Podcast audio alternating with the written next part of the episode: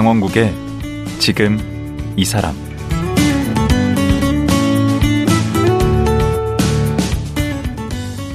안녕하세요.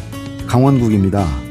그제부터 3일째 인문건축가 유현준 교수와 말씀 나누고 있습니다. 유 교수는 이렇게 강조합니다. 잘 지어진 건축물은 행복한 관계를 만들고 갈등을 해소하는 중요한 역할을 한다. 이는 공간이 우리 생각에 큰 영향을 미치기 때문이다. 하지만 우리 건축물들은 어떻습니까? 여전히 경직되고 획일적입니다. 특히 학교 같은 공공 건축물과 아파트가 그렇습니다. 그래서 양계장 같은 학교에서는 독수리가 나올 수 없다고 유 교수는 안타까워합니다. 과연 어떻게 해야 불통과 불화로 가득 찬 우리의 일상 공간을 소통과 화합, 활력의 공간으로 만들 수 있을까요? 오늘은 이 얘기 자세히 나눠보겠습니다.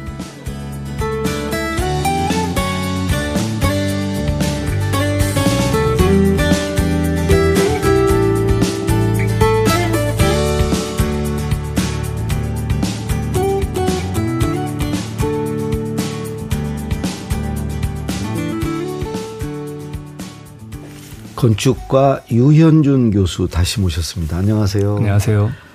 아, 어제 내가 깜빡 하나 못 여쭤봤어요. 네. 그, 아니, 지금 어제 그제 네. 하면서 네. 사실은 이 얘기를 왜 안 하시나 지금 그러셨을 것 같은데. 네. 책 내셨잖아요. 예. 왜그 얘기 좀 하자고 얘기를 안 하시고. 그 인문 건축 기행이란 네. 이거 뭐 이미 잘 팔리고 있어서 뭐 굳이 아니요 생각보다 안 팔립니다. 아, 할 필요가 없을 것 같긴 한데 이게 뭐 그 전에 네. 그 저는 이제 도시는 무엇으로 사는가 이게 뭐 완전히 뭐 엄청나게 히트를 쳤고 네. 그 뒤에 뭐 어디서 살 것인가 뭐 공간이 만든 공간 공간의 미래 다 좋았는데 네. 굳이 여기다가 또 하나 얹힌 것은 이 이 책은 어떤 의미입니까?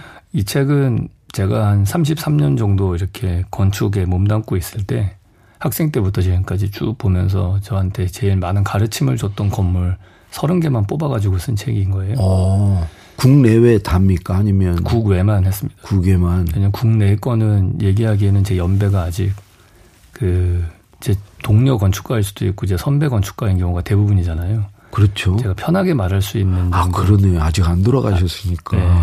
자유롭지가 않아요. 오, 그래서, 맞네. 그래서 이제 해외에 대한 것들만 좀 쓰려고 하고 있었습니다. 그 중에 제일 인상적이고 그 이게 원탑으로 뽑을 수 있는 건축물 아, 사실 그건 좀 어렵습니다. 어, 렵고 너무 다 훌륭한 것들이어서 음. 사실 서른 개 꼽는 것도 진짜 어려웠거든요. 음. 고르고 골라서 그럼 분포가 어떻게 됩니까? 서른 개는 지역별로? 어, 유럽이 그래도 제일 많았던 것 같고요. 음. 그 다음에 두 번째가 미주가 좀 많고 아시아가 그 다음에 그렇게 3등분해서 분포를 했습니다. 좀 인상적인 거 하나만 그래도 꼽아보면요.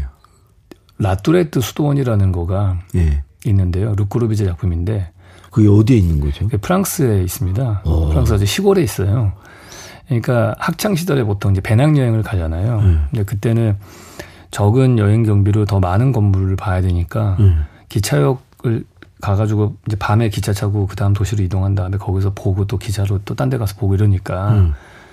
도시에 있는 건물만 중심으로 보게 돼요.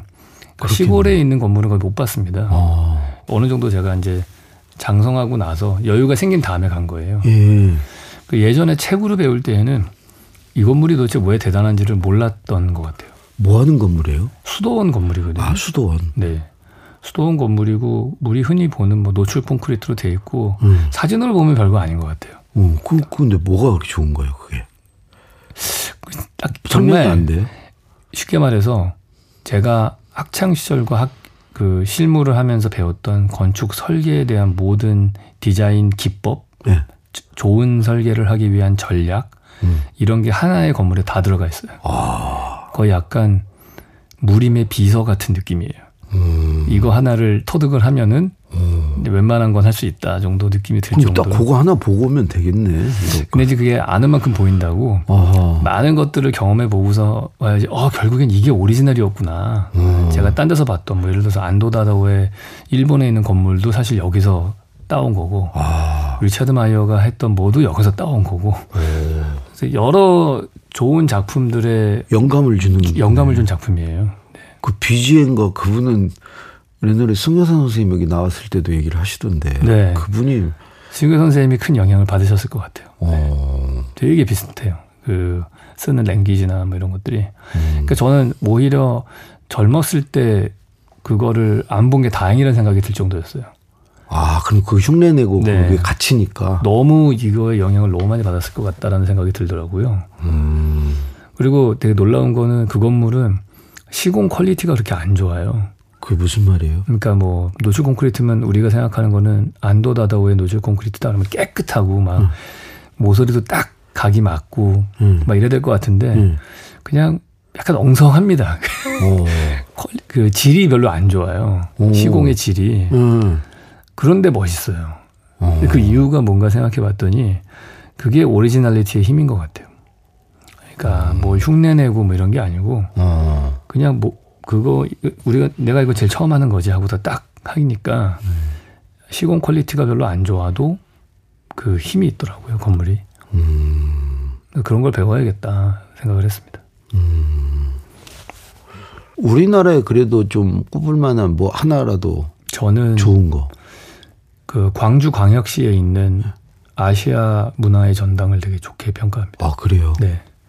그 쓸모가 좀 실용성이 좀 떨어지는 것 같은데 가서 이렇게 강의 가서 보니까. 그러니까 그게 사실 우리나라의 모든 공공 건축물들이 네. 뭘 어떻게 쓰겠다라는 기획이 없이 건물을 먼저 지어요. 아. 그게 문제인 거예요. 동대문 GDP도 일단 짓고 나서 이걸 뭐 어떻게 쓸지를 막 용역을 하고 그러거든요. 음. 그래서 사실은 이게 제대로 쓰려면 10여 년이 걸립니다. 아, 그런 거예요? 네. 서초동 예술의 전당도 처음 만들어졌을 때보다 지금이 훨씬 잘 쓰여요. 아. 그래서 그런 것들이 좀 기획이 충분히 안 된 상태에서 일단 짓고 보는 것에 있어서 그런데 음. 그 건물은 저는 되게 훌륭하다고 생각을 해요. 왜냐면 역사적인 장소잖아요. 그렇죠. 역사적 유적인데 그걸 전남도청. 네, 네, 전남도 그거를 최대한 존중하면서 음. 혼자 막 돋보이는 건물이 아니고 아, 주변의 건물들을 살려주는구나. 그래서 본인의 건물 자체는 형체가 뭔지도 잘 파악이 잘 안 돼요. 아, 제가 파악을 못했거든요. 네. 그게 의도된 겁니다. 어. 파악을 못하고 약간 길을 잃을 것 같기도 하고. 어, 길을 잃었습니다, 네. 실제로. 이게 아주 실용성이 뭐지? 떨어져요. 그게 사실은 건물이 주인공이 되는 게 아니고 음. 거기에 사용자가 주인공이 되는 건물이 돼야 되거든요. 음. 그러니까 건물이 두 종류가 있어요. 건물이 너무 드러나가지고 나를 쳐다봐라. 음. 이런 식의 건물이 있고요. 음. 어떤 건물은 그 건물에 들어오는 사람들을 담아내는 그릇 같은 어. 느낌. 그러면 그 스페인에 그 유명한 무슨 막그 있잖아요. 사그라다 파밀리아. 어, 그런 거 싫어하시겠네. 뭐 그거는 그건 나름대로의 의미는 있지만은 음. 제가 최우선으로 치는 건축은 아닙니다. 아, 네. 약간 그 취향을 제가 알겠네. 네. 그래서 정말 위대한 건축이라고 보기에는 저는 가우디를 그렇게 높게 치지는 않아요. 음. 그러니까 새로운 생각도 아닌 것 같고요. 네. 우리 교수님 글도 그렇고 네. 제가 설계 건축은 모르지만 어쨌든 건축도 그러실 것 같은데 굉장히 실용적이고 삶과 네. 밀접해 있고 그런 걸 추구합니다. 네. 오. 그래서 그런 게 더 좋은 건축이라는 거를 일반 대중들에게 좀 알리고 싶어서 유튜브를 하는 것도 있습니다. 음. 그러니까 진짜 좋은 건축은 사람을 이롭게 하는 건축인 거지. 그렇게 막 폼나는 게, 폼나는 게 아니다. 그거 우리는 폼나는 게 좋은데. 일단 제일 좋은 건 둘 다가 제일 좋죠. 그렇지. 폼도 나면서 이런 그 최고지. 네, 그러면서도 저렴한. 아, 그렇지. 네, 그런 궁극적으로는 그런 답을 찾고 싶죠, 저도. 상도 많이 받으셨던데 우리 교수님. 네. 그거는 뭐 제가 학교에 있다 보니까 음. 승진하기 위해서는 받아야 돼서. 어, 그 실적이 있어야 돼요? 네. 논문을 안 쓰는 대신에 아, 또 겸손 또 그런 상을 아. 받아야 되는 게 있어서. 근데 그 유튜브나 책이나 이런 데서 보면 우리 네. 공공건축물에 대해서 굉장히 좀 비판적으로 네. 얘기를 하시던데 뭐 학교라든가 뭐 네네. 그러니까 일단은 학교를 예를 들면은 음. 너무 학교 건물이 다 획일화된 디자인으로 되어 있다라는 게 문제인 것 같아요. 그건 그렇죠. 네. 그래서 학교 건물이 다 보면은 운동장 하나 남겨놓고 한 기역자 모양으로 한 4층짜리 건물로 되어 있거든요. 맞아요. 근데 사실 그리고 담장에 둘러싸여 있고 네. 건축 모양으로 치면은 사실 교도소랑 거의 똑같습니다. 음, 그러네. 그러니까 학생들을 가둬놓고 통제하고 밖에 못 나오게 하고, 그러니까 주입식으로 학생들에게 지식을 전달하는. 그러니까 지식을 음. 전달하기에는 효과적인지 모르겠지만은 음. 지식은 책에서 배우고 지혜는 자연에서 배워야 된다라는 말이 있는데, 어, 자연이 없어요. 자연이 없어요. 그러니까 자연과 완전히 단절된 그런 공간이거든요. 음. 그러니까 학교 건물은 조금 더 저층화될 필요가 있고요. 그리고 자연을 좀 더 만날 수 있어야 되는 거죠. 아, 단층으로. 사실 단층이 제일 좋죠. 음. 단층이 좀 안 되면은 2층이라도 해야 되는 거고요. 제일 중요한 거는 교실 문을 열고 나와서 한 4, 50m 안에 외부 공간을 만날 수 있어야 돼요. 음. 그게 발코니가 됐던 마당이 됐건. 음. 천정고도 좀 높아져야 됩니다. 아, 이 천장. 네. 음. 천정고가 높을 때 창의력이 높아지거든요. 어. 근데 집중력은 좀 떨어지죠. 네, 않아요? 집중력은 떨어지죠. 그러니까 우리는 사실은 집중력이 높아지는 공간과 천정이 높아서 창의력이 높아지는 공간 두 가지를 할 수도 있잖아요. 그렇죠. 1층 천정고는 낮게, 음. 2층은 뭐 경사지붕으로 해서 천정고 높게. 아하. 두 가지를 다 가질 수 있거든요. 음. 근데 그거를 꼭 하나의 표준 모델을 만들어서 음. 전국의 모든 학교를 다 똑같이 만들어야 된다라고 그렇게 그래야지 평등한 사회라고 생각하기 때문에 어. 새로운 걸 안 만들려고 해요. 아하. 그래서 제가 꿈꾸는 도시는 그 꿈꾸는 학교는 약간 스머프 마을 같은 학교예요. 아, 몇 개가 이렇게 네. 이렇게 분산 네, 분산되어 있는 교실로 되어 있는. 음. 그리고 각각의 그 마당의 모양도 다 달라야죠.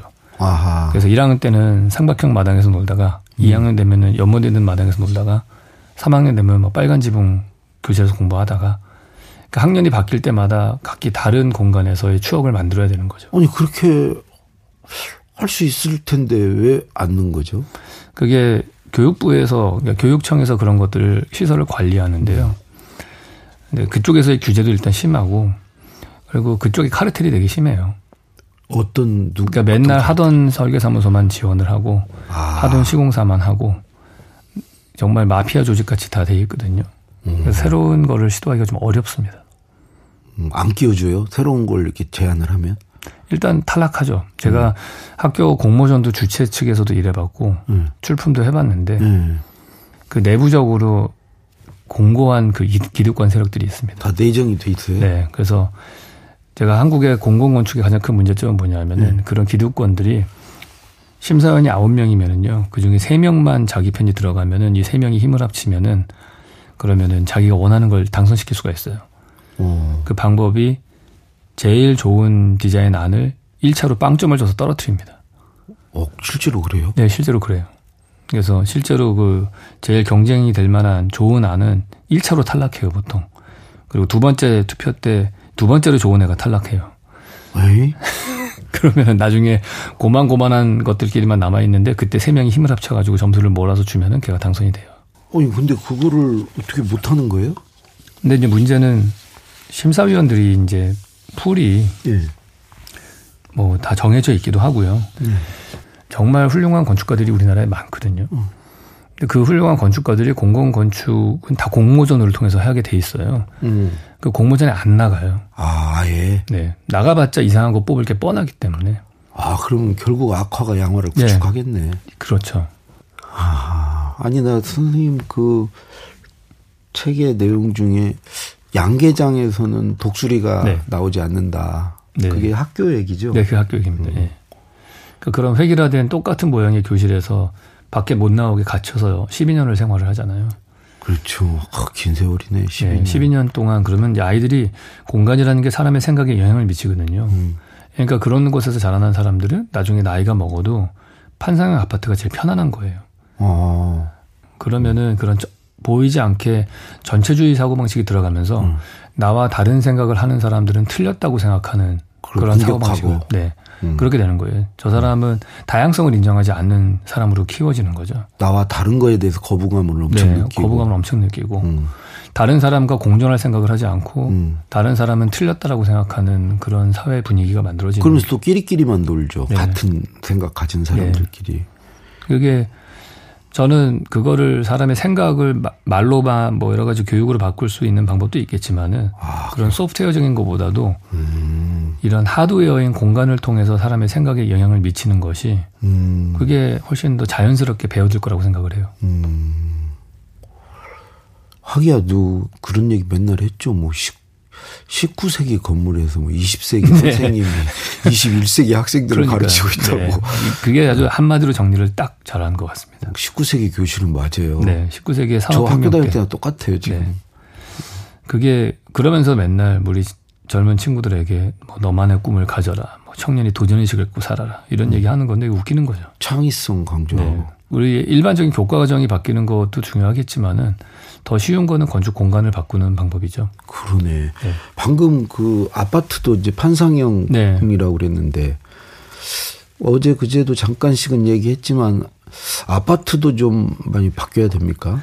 많이 바뀌어야죠. 우리나라는 특히나 공급자 중심으로 되어 있었기 때문에 음. 그러니까 대형 건설사 몇 명이서 대한민국 아파트의 프로토타입을 정해놓고 음. 그거를 표준 모델을 만들고 대량 생산하는 쪽으로. 아하, 그게 편하지. 네, 단가를 떨어뜨리고 이윤을 극대화할 수 있잖아요. 어. 그게 지난 40년의 모습이었고 그렇기 때문에 우리는 이런 똑같은 전체주의적인 주거 환경에 산 거거든요. 어. 근데 지금은 좀 바뀔 거라고 봅니다. 왜냐하면은 여러 차수로 나눠진 아파트 단지들이 조합을 만들어서 재건축을 할 때는 건축 디자인을 보고 꼽거든요. 아, 이제는 재건축에 들어가니까. 네. 그럼 재건축을 할 때에는 다른 디자인을 제시하지 않으면 뽑히지 않죠. 아하.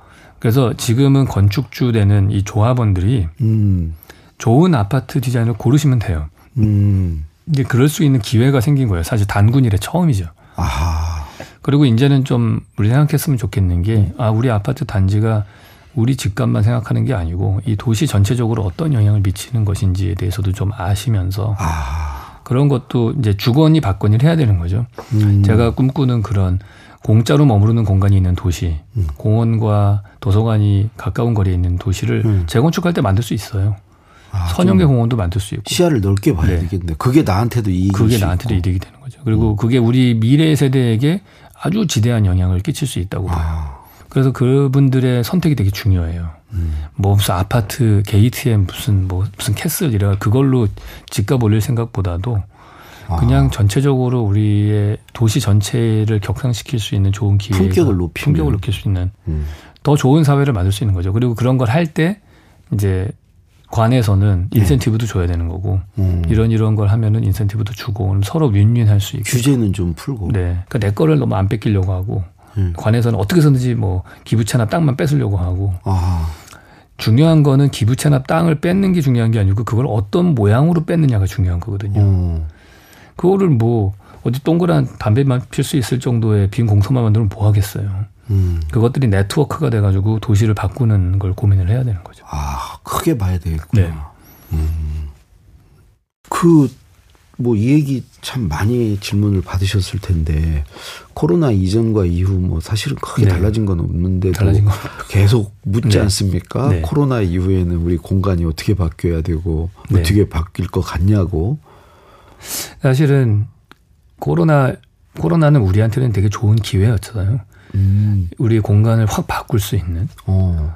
사실은 평상시에는 그게 안 바뀌거든요. 기득권 집단들이 변화를 싫어하기 때문에. 아하. 근데 그거를 다 내려놓을 수 있는 좋은 기회였는데 그거가 음. 많이 기회를 놓친 것 같아요. 음. 그래서 다시 회귀하죠. 왜냐하면 인간은 다 그냥 원래 본성으로 다시 돌아가기 때문에. 음.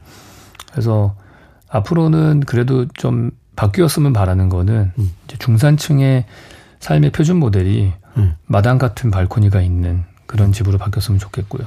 그러니까 발코니가 베란다, 네, 우리말로 베란다가. 베란다가 다 있으면 좋겠다. 네. 뭐 그렇게 되도록 건축 법규가 좀 바뀌어야겠죠. 왜냐하면 지금은 우리나라는 건축 법규가 이상해 가지고 어, 발코니 확장법이라는 게 있거든요. 그렇죠. 네. 근데 그게 참 웃기는 게 음. 발코니 확장법은 사실은 발코니를 만드는 거를 없애는 쪽으로 장려하는 법인 거예요. 맞아요. 그 이유가 평수를 늘리지. 네, 딴 데 있지 않고요. 우리나라의 중상층 기준이 85제곱미터로 딱 묶여 있어서 그래요. 음. 그러니까 어떻게 해서든지 85제곱미터 안에서 집을 키우려고 하는 거죠. 아, 그 이상이 되면 뭐 세금이나 세금이 뭐 이런 게 네. 많아지니까. 네. 옛날에는 식탁에서 밥 안 먹고 밥상에서 밥 먹고 흩어지면은 밥상에서 공부도 하고 그랬는데 지금은 밥은 식탁에서 먹고 그럼 이부자리 개면 네. 뭐 거기 거기서 뭐 밥도 뭐, 먹고 네. 공부도 하고 다 있죠. 네. 근데 지금은 하나의 공간이 하나의 기능밖에 안 하거든요. 아, 침대는 그냥 하루 종일 하루 종일 침대로 있는 시간 거고. 동안 있는 거죠. 차지하고. 소파도 그렇고. 네. 소파도 그렇고. 그러니까 실내 면적이 부족하니까 음.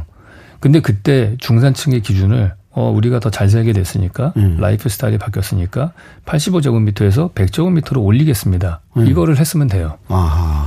그러면 발코니도 있고, 이런 집들을 만들었을 거예요. 어. 근데 국회의원들이 그 법을 안 만들고 가만히 있었던 거죠. 음. 그러니까 어느 순간에 되니까 참다 참다 사람들이 불법 개조를 하니까 그냥 양성화시키는 발코니 베란다로 나타났고 막.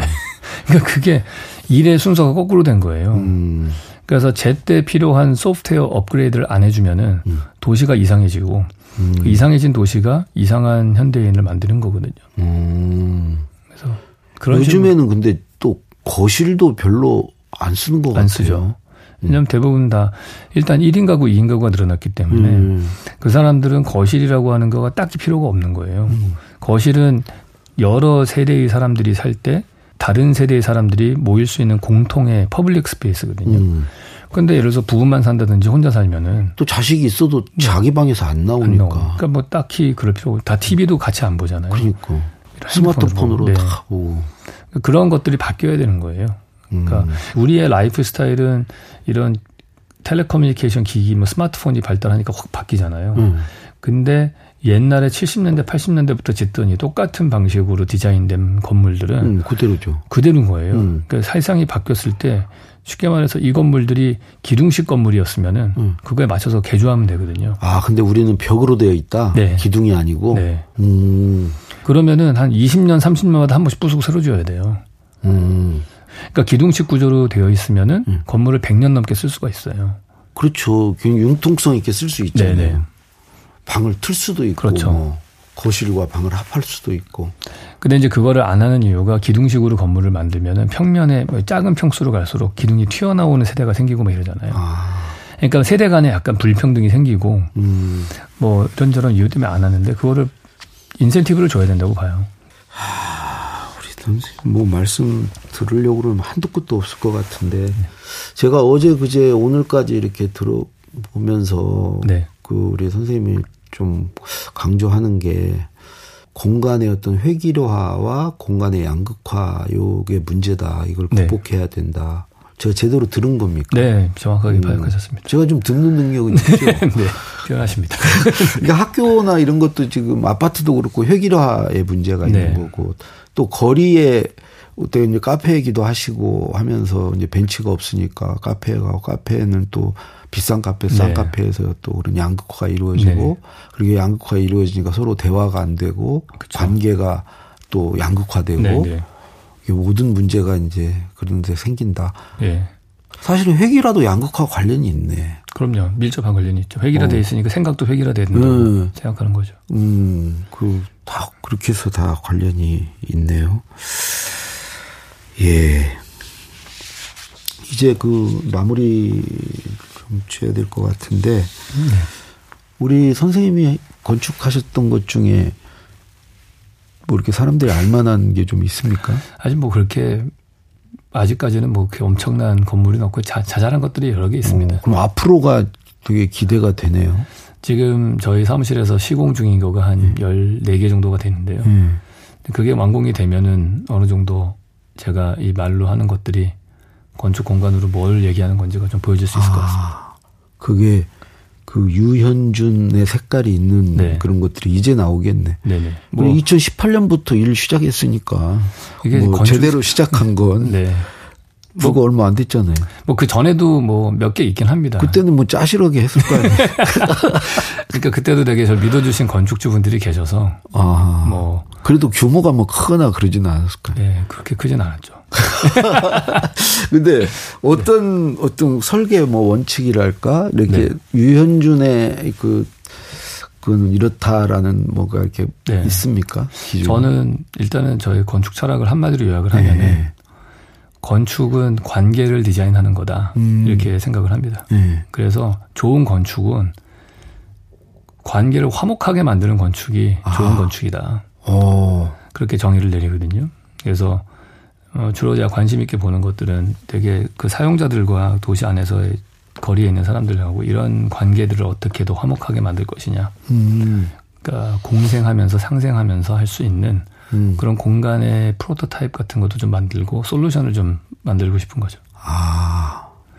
그래서 우리 사회가 지금 너무 화가 나 있어. 네. 네. 서로 관계가 좀 네, 너무 안 좋죠. 불편해. 네, 그래서 그거를 그러한 그, 그런 역할을 좀 하고 싶은 것 같아요.